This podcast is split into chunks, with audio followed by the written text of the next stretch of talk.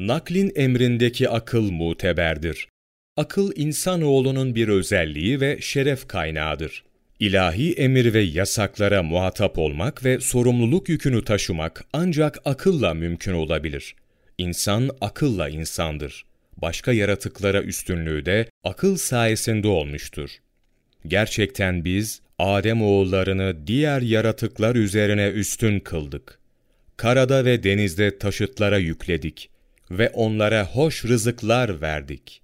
Kendilerini yarattıklarımızdan çoğunun üzerine üstün kıldık.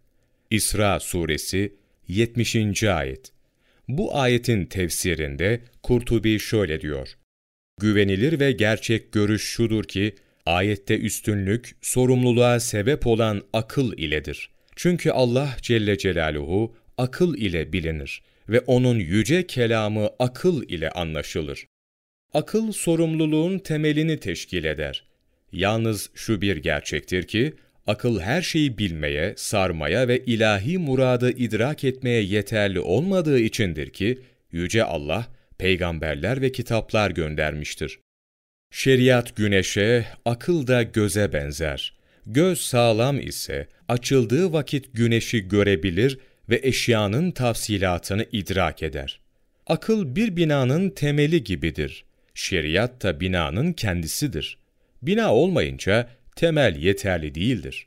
Temel olmadan bina da sağlam olmaz. Akıl göz gibidir.